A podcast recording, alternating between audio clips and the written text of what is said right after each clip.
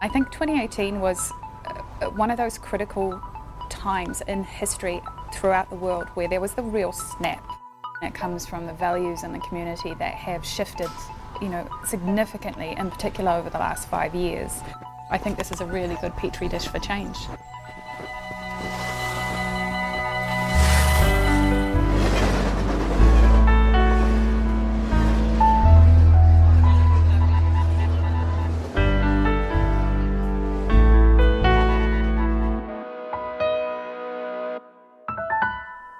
Hello, and welcome to Travel Beyond, where we partner with leading destinations to explore the greatest challenges facing communities and the planet, surfacing their most inspiring solutions. I'm David Archer, editorial manager at Destination Think, and I'm recording from the coastal village of Daajing Giids, British Columbia, in Haida Gwaii, the territory of the Haida Nation. And this is a show where we look at the role of travel in the world and choose to highlight the destinations that are global leaders. We talk to the change makers who are addressing regenerative travel through action in their communities and often from the bottom up. And we're actively looking for the best examples of efforts to regenerate economies, communities, and ecosystems altogether, as we're hearing about in Queenstown Lakes this season. So do drop us a line if you have a story to share with us. Hi, David, and hi, everybody. I'm Rodney Payne, the CEO at Destination Think. I'm recording from Revelstoke in British Columbia, Canada, a city on the territory of four First Nations the Sinixt, the Secwepemc, the Syilx, and the Ktunaxa.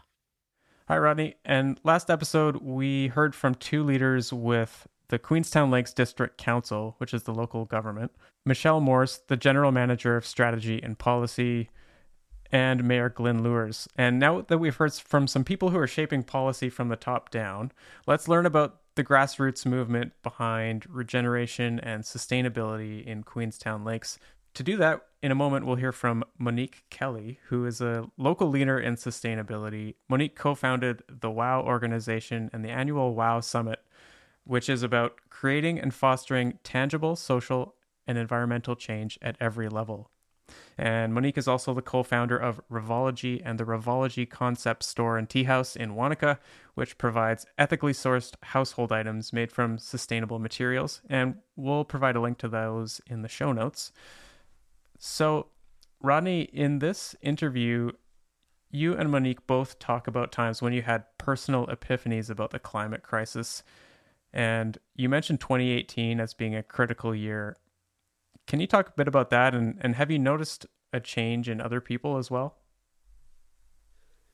I think uh, Monique and my, my conversations with her are some of the most memorable I've had. And we did share a lot about our individual epiphanies that I think happened around the same time. And, you know, for me, growing up uh, and, and studying environmental law at a young age, I think I was always sort of background conscious of the impacts we were having on the climate, but I always figured that somebody would be working on that. And, you know, if it was really a problem, um, you know, that would be a thing that we were addressing. And Monique and I talk at length about that.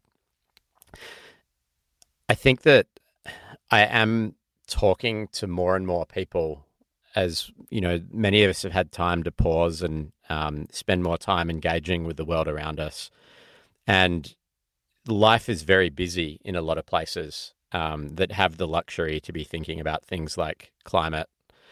And many of us are sort of poking our heads up out of the, the little uh, gopher hole and looking around and, and starting to become more aware of uh, our environments.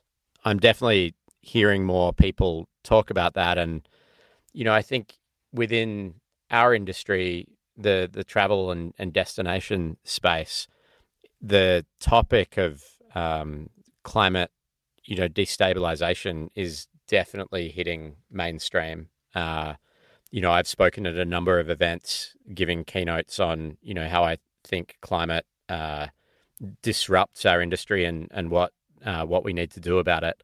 And I think you know we we never saw that a few years ago.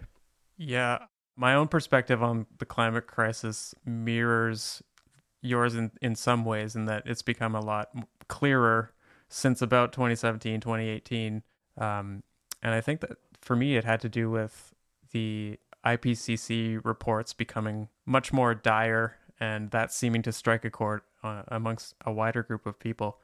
But it is funny, like thinking about growing up and hearing about the risks of climate change. And yeah, a lot of us just kind of assume that other people have got it taken care of. I think we also heard dates around 2050 and 2100 and probably didn't really engage with those dates as well. And a lot of the things we were expecting to happen at some point, if there was no change, are actually happening a lot faster and a lot worse uh, than we realized. And, and they're becoming hard to ignore, right? A lot of the, the very extreme weather events uh, are happening all over the world and they're having very impactful and disruptive consequences. For sure. Yeah, and, and I've noticed the, the momentum changing in the travel industry as well to address this.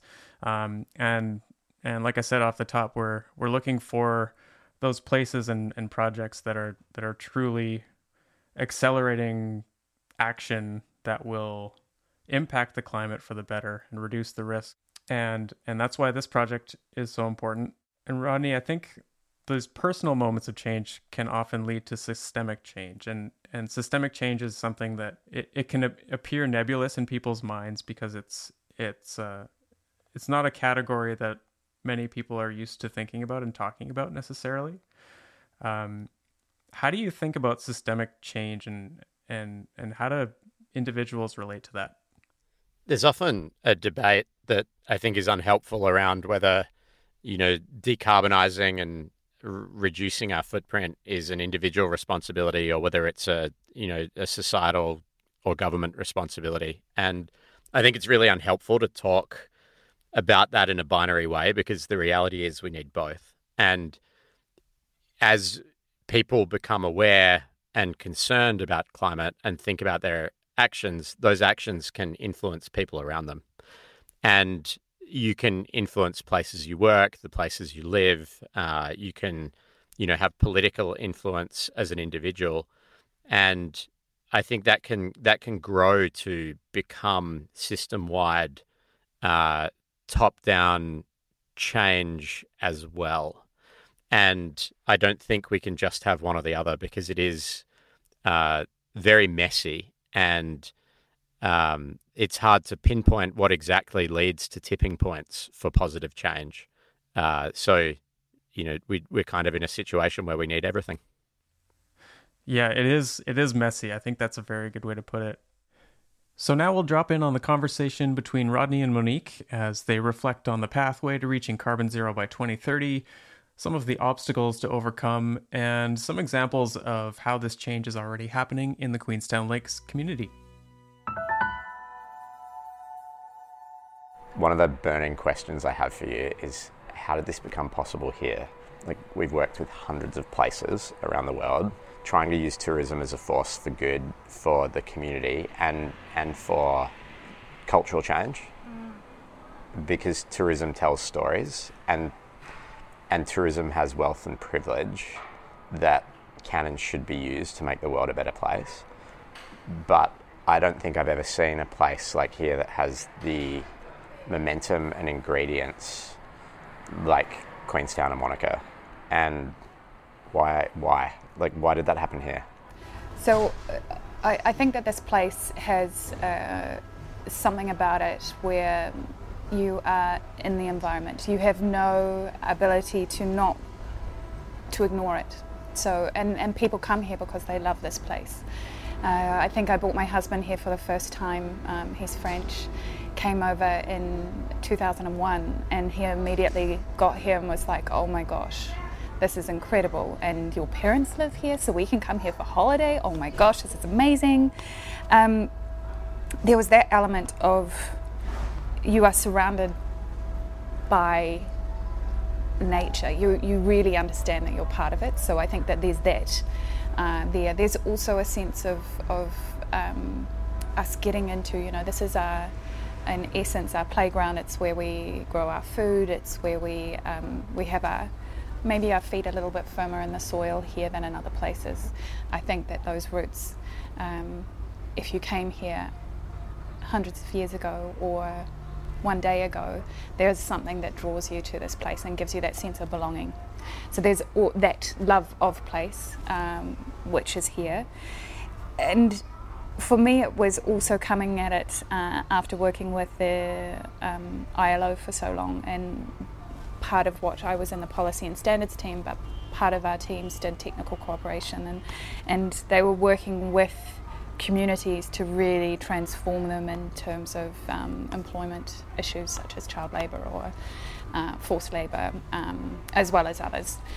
Um, and there are certain ingredients within a community that can really help it to become, uh, help it transform really quickly. And I saw the size of this town as being very, um, and the size of the district um, being a real advantage to change because it's big enough to have um, a lot of incredible resources in terms of people here to and uh, that who have that connection to place, um, but also um, not too big that it has lost that sense of connection. So I think one of the things that you really get, um, and it and it probably ripples down, you know, throughout Otago and Southland as well, that sense of connection to community. You have. Uh, there's probably one degree of separation between you and everybody else in the community. So that brings accountability with it. Um, and accountability for your actions in terms of how you are treating this place. And if you are treating it with disrespect uh, and your footsteps are heavier than others, then you'll be called out for it. So you have that consciousness all the time and you want to um, be part of a community that is actually ensuring that our kids and our grandkids and those future generations in 500 years can also appreciate the things that we appreciate. So there's a whole lot of complexities, but my, you know, it basically comes down for I think this is a really good petri dish for change um, and innovation. There's enough people that are willing to push the edges and innovate and, and really go far, like with the 2030 goal. Um, but it took time. And Tell me about that journey. So you mentioned the ILO. I really want to know about your background and what led you into where you're spending a lot of your time when you're not running your store. Um, but I, I also really want to know about what took time, right? What what happened and what were the things that you have tried and worked and not worked to to help create the foundation you know how you've got to understand first of all where you came from. So, and it's about the whakapapa. Uh, the Maori talk about it. Um, it and it relates to all of us. You know, where we came from is so important. And uh, my ancestors came out into New Zealand um, because of the famine in Ireland in the 1870s uh, onwards, and they'd been decimated over there, and they came to this new place and really started to um, uh, that love of this land and, and trying to make it a better place came from there. So, coming from a, a people uh, where storytelling and um, education and poetry and literature was such an important factor, bringing that with them into this new place, um, understanding they were subsistence farmers, understanding that land is really important was another uh, element that came through. Um, but then the opportunities that this new land has given them, and I am, my mum was the first to be educated at university um, in her family, and then thinking that this next generation, so myself and my siblings were the next, and I had decided to go into law school after my mother said, You need to do something where you're able to be independent um, to be able to stand on your own two feet. And she's guided me into law, and I think I, that was something that I really, really appreciate. Um, because she saw a part of me that really was for justice, and I think that we've got that in, in common. You know that what does fairness mean? What does justice mean? And my driver is impact. Like, how can I make an impact? So, going into law school, I um, did everything to avoid anything to do with corporate law and really focused on human rights. Um, was lucky enough, or, or, provoked luck, I think, and chance, and rocked up to the ILO one day um, and saying I need a job, and and they employed me, and I was able to work with them at the policy and standards level on what they called at that time the integrated approach, which was a systems approach to um, different topics. And the first was occupational safety and health, um, but then migrant workers. We worked on things like child labour. Um, but that was a really uh, incredible foundation in terms of systems thinking for me uh, and the impact that um, grassroots can have, and the importance, I think, of top down, bottom up, and how those two interrelate and how important both are. Then in 2014, um, uh, we decided, after 14 years in uh, Geneva, decided to come back to uh, New Zealand with my husband and my two, two children to be close to my parents here in Wanaka. And for a couple of years, we set up a company called Revology, and I helped him while also consulting um, with the ILO. And it was in 2018, and I think 2018 was uh, one of those critical times in history throughout the world where there was the real snap. The IPCC report came out um, which had a huge effect on actually galvanising action. Um, school strike for climate. Um, we had decided at the beginning of the year, myself and Anna Craig, who I was working with in Revology, to go to uh, business networking, and we'd seen this film called Jeremy Rifkin's Third Industrial Revolution, and it really sparked in us this thought that we, we, all we're doing is focusing on this little bit um, in front of our computer, and it's like we had blinkers on that were just suddenly taken off and going, how can we use our skills and use what we know and um, to get a community to actually start to change? Because it it really worried me about the implications in terms of the people and what this transition meant um, for employment, um, for in terms of shifting behaviour. Uh, all of the it fundamentally is going to have to change. The, the, way we live has to change, and I think we all felt that. I don't know if um, 2018 was one of those years for you, but it definitely was for us.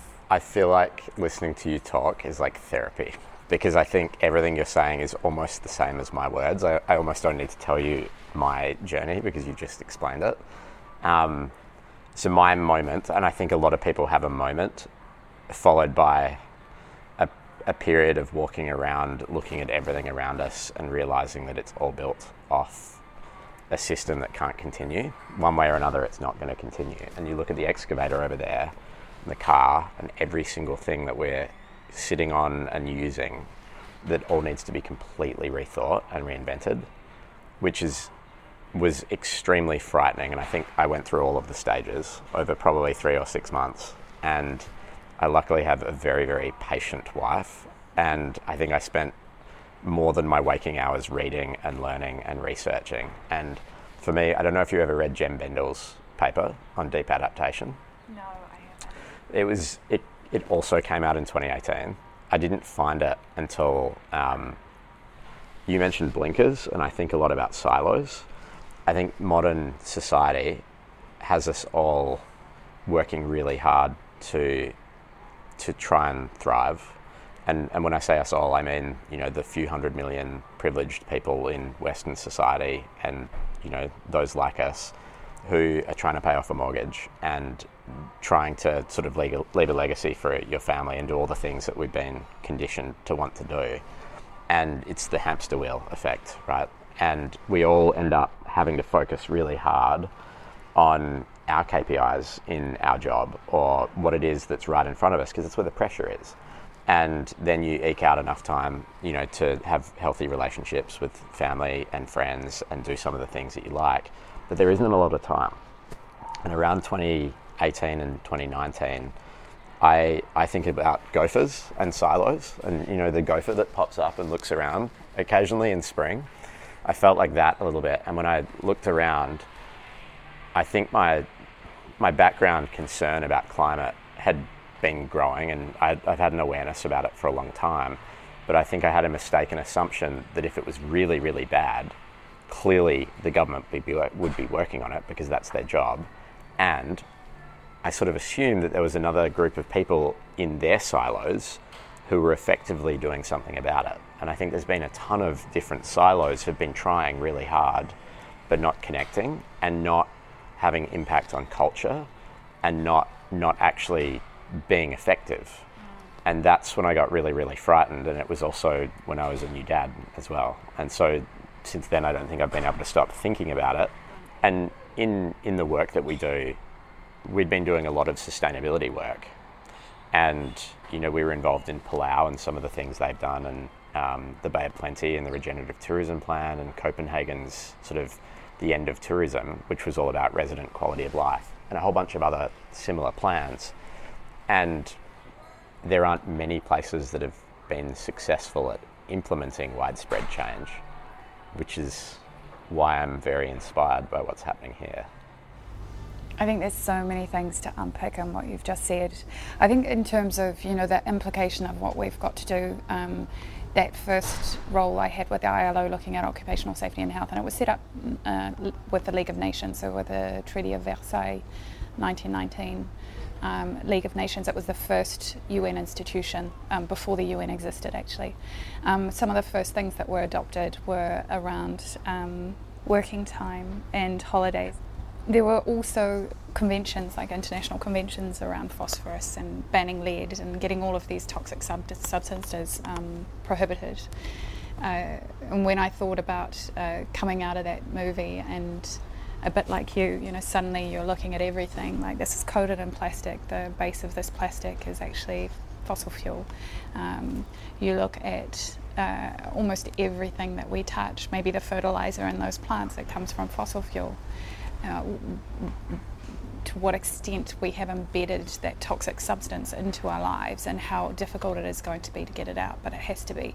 Um, and it will be. At some point, there will be a, an international uh, convention or um, treaty saying that we are no longer able to use this or in very restricted, a bit like asbestos, because not only is it extremely harmful to human health, it's extremely harmful to species health, and it's also extremely harmful to the Earth systems, shifting Earth systems, which is our, our, our lifeboat uh, in this universe.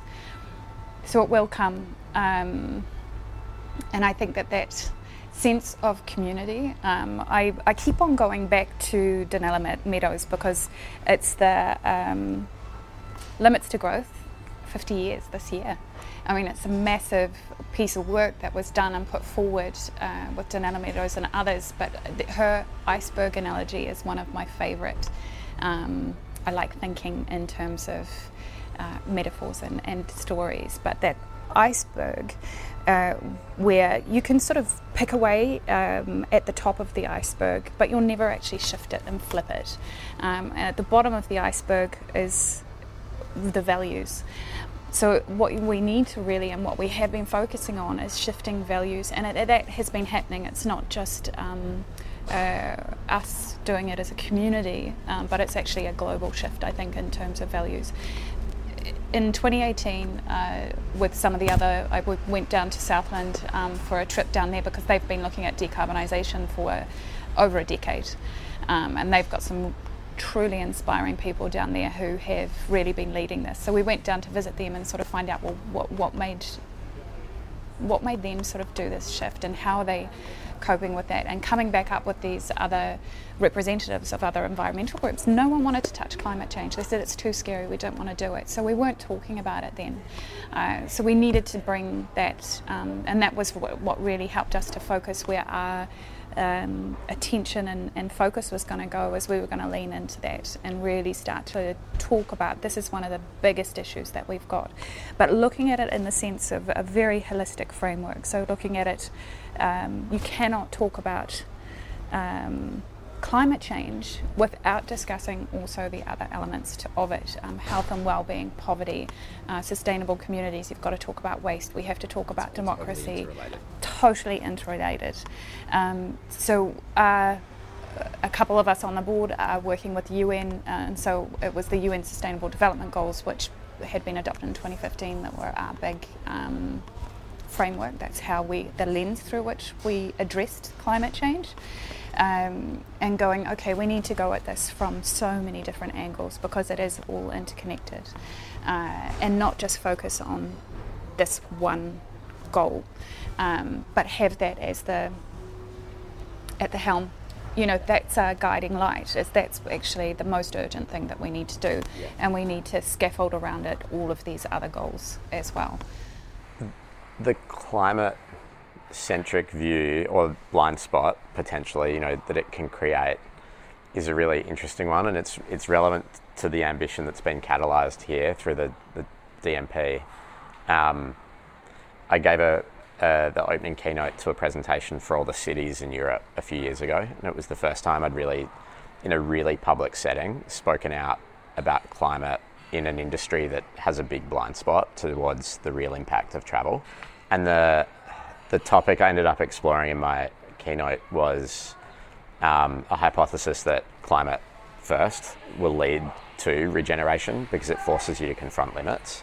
And I think that's part of why I really wanted to push our team to put a really big, bold vision around climate first, because the decarbonisation piece for such a carbon intensive industry in a place that's on a Pacific island, you know, that has heli- helicopters and jet boats, and a lot of things are going to be difficult to decarbonise. An 150 year old coal burning steamship, um, it's the hardest problem.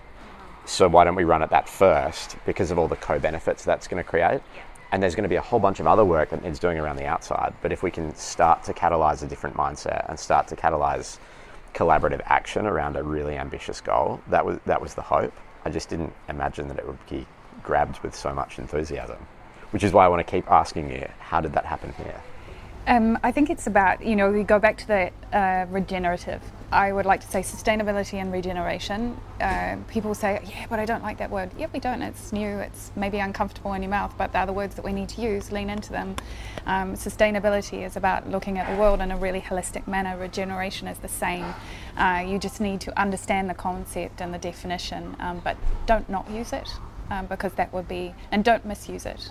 Uh, in order to shift values, you need to build, like it takes time um, to build the soil up. So if we take that analogy of soil, um, you cannot change just overnight. And there's a whole uh, if you have a field that you're wanting to cultivate, you first have to look at the soil, what is in it. So the first thing that we did um, with the trust is we did an ecosystems analysis of looking at our soil through the Sustainable Development Goals, with each of the, those goals, and seeing in terms of who was doing what in the community, and business, and the environmental space, and organisations. Uh, where are the gaps? Where are the crossovers? Who's operating together? So looking at them in terms of a constellation of, or a, um, I like to think of it as the mycorrhizal fungi under the ground. And what we found is that there were a lot of um, a lot going on, but not necessarily the connections. And so we weren't connecting up. Uh, and it's a constant um, uh, job to actually make sure that we are connecting. So one of the first things was okay, we need to focus on collaboration and partnership and increasing that and talking to each other. Um, I think that realization happened uh, simultaneously in a lot of other com- groups as well. Is we how do we connect better as a community? Because um, we're all doing really important things. Uh, and it's not about duplication, it's actually about some people can go, you know, if you look at that food systems um, piece, you've got so many things going on, but you need all of those nutrients in order for that soil to be ready for the seeds to be planted to grow into um, concrete actions. Um, so we, the last five years, I think that we have uh, been building up that soil. One of the first things uh, we did confront was around emissions in the tourism sector, um, and we had a discussion with Bridget McNevsky. We got um, James Higham, uh, some other key players in the tourism industry to come and discuss what tourism is and at that time, it was prior to uh, COVID hitting, there was also the question around social license, which was key. You know, we had just overwhelming numbers. So there were a lot of issues. There was the airport issue um, that we needed to start discussing, and you need to lean into it. I, I think it's about leaning into those pain points because when you do lean into them, that's when you actually come up with solutions. If you keep ignoring them, they just get bigger and bigger and bigger and bigger until they become unmanageable and you bake so much risk into the system, right? And you keep perpetuating and trying to grow something that's got a very shaky foundation. A lot of the work that our team at Think has done over the last 10 years has been around those pain points. And for every community, it's different. Some of them are very clear physical things around degradation of ecosystems and um, you know the very experience that people travelled for has been overrun with people so, visitor experience and resident experience, and then hidden infrastructure costs. And I think there, there's a massive and, and quite natural value shift that's occurring with COVID being a great accelerator of a lot of things, including that reflection. I wanted to ask you have you ever heard of the Cool Kits network or process? There's, there might be a few similarities with Wao. It was developed out of the University of British Columbia. And I haven't dug into it that much, but there's, there's some things. I heard a radio interview with the people who are applying it in a town on Vancouver Island. And it was a, it's around connecting the community. And I, I believe it has quite a loose format where um, it's, it's more of a social thing, and there's no whiteboards or agendas, but it's about bringing people together where anyone can spark an initiative and grab and run with it. So one person's decided we need a compost initiative, and they just grabbed it and, and implemented it within the community, and so on and so on. Because um, I think there there's a lot we can learn from different things like that to help other places to do what you've done here and what other people like you are trying in their community, and and maybe do it in a way where it can happen in months rather than many years. Um, which is, I think, where our conversations are going to keep coming back to. I think it's really uh, the, the, Cool Kids initiative. It actually makes me think about uh, so one of the first discussions we had um, post summit. Uh, um, was with the building sector because they saw what the hospo sector was doing with uh, suck free. So suck free Wanaka came out of it getting rid of single use cups, yeah. uh, and a lot of the cafe owners said we don't want. We how do we get rid of single use plastics? Um, so the idea behind that is you get a group of people around the subject together and really diverse, like making sure that you've got people from your council, people from the industry, uh, environmental groups, community groups, all together to say, you know, how can we address this issue? Uh, and that's where Suck Free said, well, we want to really focus on single-use um, plastic and maybe cups are the first initiative. So Suck Free was born, and um, I think that last year it was the survey came out that 75% of our community, or even more, I'm not sure about that exact one, refused to have single use cups anymore. So it was a huge step up from when we did the survey in the beginning, uh, when that wasn't really too much of an issue, people were getting them. But now we've got systems in place as well to support that behaviour change. But another one that we had coming out of that first summit was a group in the building industry. So we had everyone from, there was Mitre 10 who was there, Placemakers Rep was there, we had um, community groups, Ben Ackland, who was really in the community, very focused on on waste, uh, and a lot of the builders and tradies came. And they had three goals, and one of them was mental health. How can we build better? And building waste. And out of that conversation, we had it at uh, one of the cafes in town. Uh, we had so many initiatives that just got taken and either strengthened or supported and have now come to fruition. So we've um, had a number of uh, of talks around mental health and looking at how we can support them because it was it's got the highest rate of suicide in out of any sector um, in New Zealand. Uh, we also had Ben Ackland who had this idea to get a community workshop going. It's now been running for almost two years. I think actually two years, uh, and it's such an incredible spot for our community. Um, it's now got Fabricate, which is a they've got the community workshop, but also a textile branch to it, looking at um, how do we uh, reuse textiles and um, have a sewing room who anyone can go and use those tools. Uh, another one was where um, Joel, who's placemakers, one of the builders, was saying, well, they've got a real problem with uh, these waste in my bin. It's coming from your store because these fixations that you're giving me are, are in common plastic. There's only five of them in there. You know, we, this has got to be. This is ridiculous. They're filling up my um, the the bins. And so he had worked really hard, not just locally but nationally, to get rid of completely of those plastic containers. So that now nationally, uh, those uh, fixations are in a um, container that can be um, totally recycled. Uh, I think it's in cardboard or something like that. Little shifts like that coming out of one conversation and one group of people getting together, that's really magic. But I think that there needs to be strategy around it as well. Um, and that's about, you know, understanding the ecosystem and where you need to put those nutrients and what, what is missing in your soil or where there's too much or how you've, I think it's, it's about being really intentional uh, and understanding about where you can and can't go um, within that system, uh, and then sparking magic through getting people together.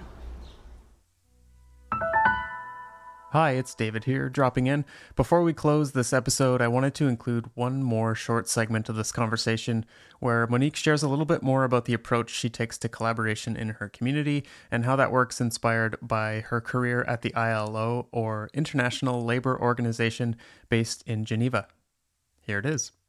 Coming from the ILO and looking at how that system operated, is that you have um, essentially a, a governing house uh, that comes together and it's a tripartite structure. So you've got uh, employers, governments, and trade unionists all sitting around and they are part of the decision making body.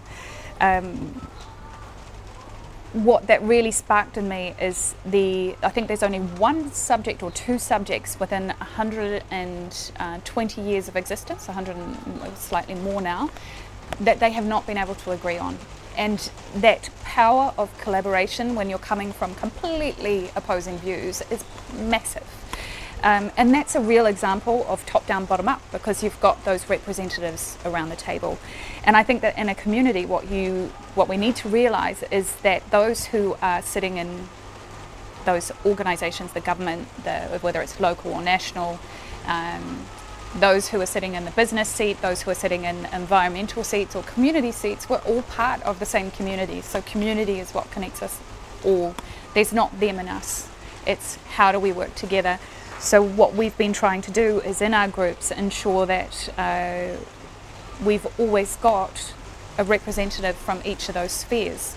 And we're all sitting around the table with our opinions, but it's about creating the, um, ensuring that that balance, the power structure is not such that you're giving more power to one than the other. It's all voices are equal. Uh, and that we have a really, it means that we have robust discussions. So uh, the, the kind of the ethos is that you're coming into a room, there's a row of coat hangers outside that door. You hang your ego on the coat hanger before you come in, and you come into that room and that space uh, open to discussion and with an open mind to leaning into those problems where we need to lean into. This has been Travel Beyond, presented by Destination Think, and you just heard from Monique Kelly of Queenstown Lakes. We'll include links to some of the resources and initiatives mentioned in this conversation on the blog at destinationthink.com/blog. My co-host is Rodney Payne. This episode has been produced and has theme music composed by me, David Archer. Lindsay Payne and Annika Rotiola provided production support. Steve Henderson of Arcade Motion recorded this season's interviews and conversations. We would like to thank Destination Queenstown, Lake Wanaka Tourism, and Queenstown Lakes District Council for their participation, their willingness to be bold, and for their trust in Destination Think. You can help more people find this show by subscribing to future episodes and by rating us on Apple Podcasts. Next time, we'll speak with Matt Woods, the CEO of Destination Queenstown, who will tell us how the destination management plan is related to the social license for tourism and why local travel leaders are prepared to go first when it comes to decarbonization here's the tourism industry saying, we want to go carbon zero by 2030. If we can do it and show it can be done, then learn and do the same. Come join us. See you then.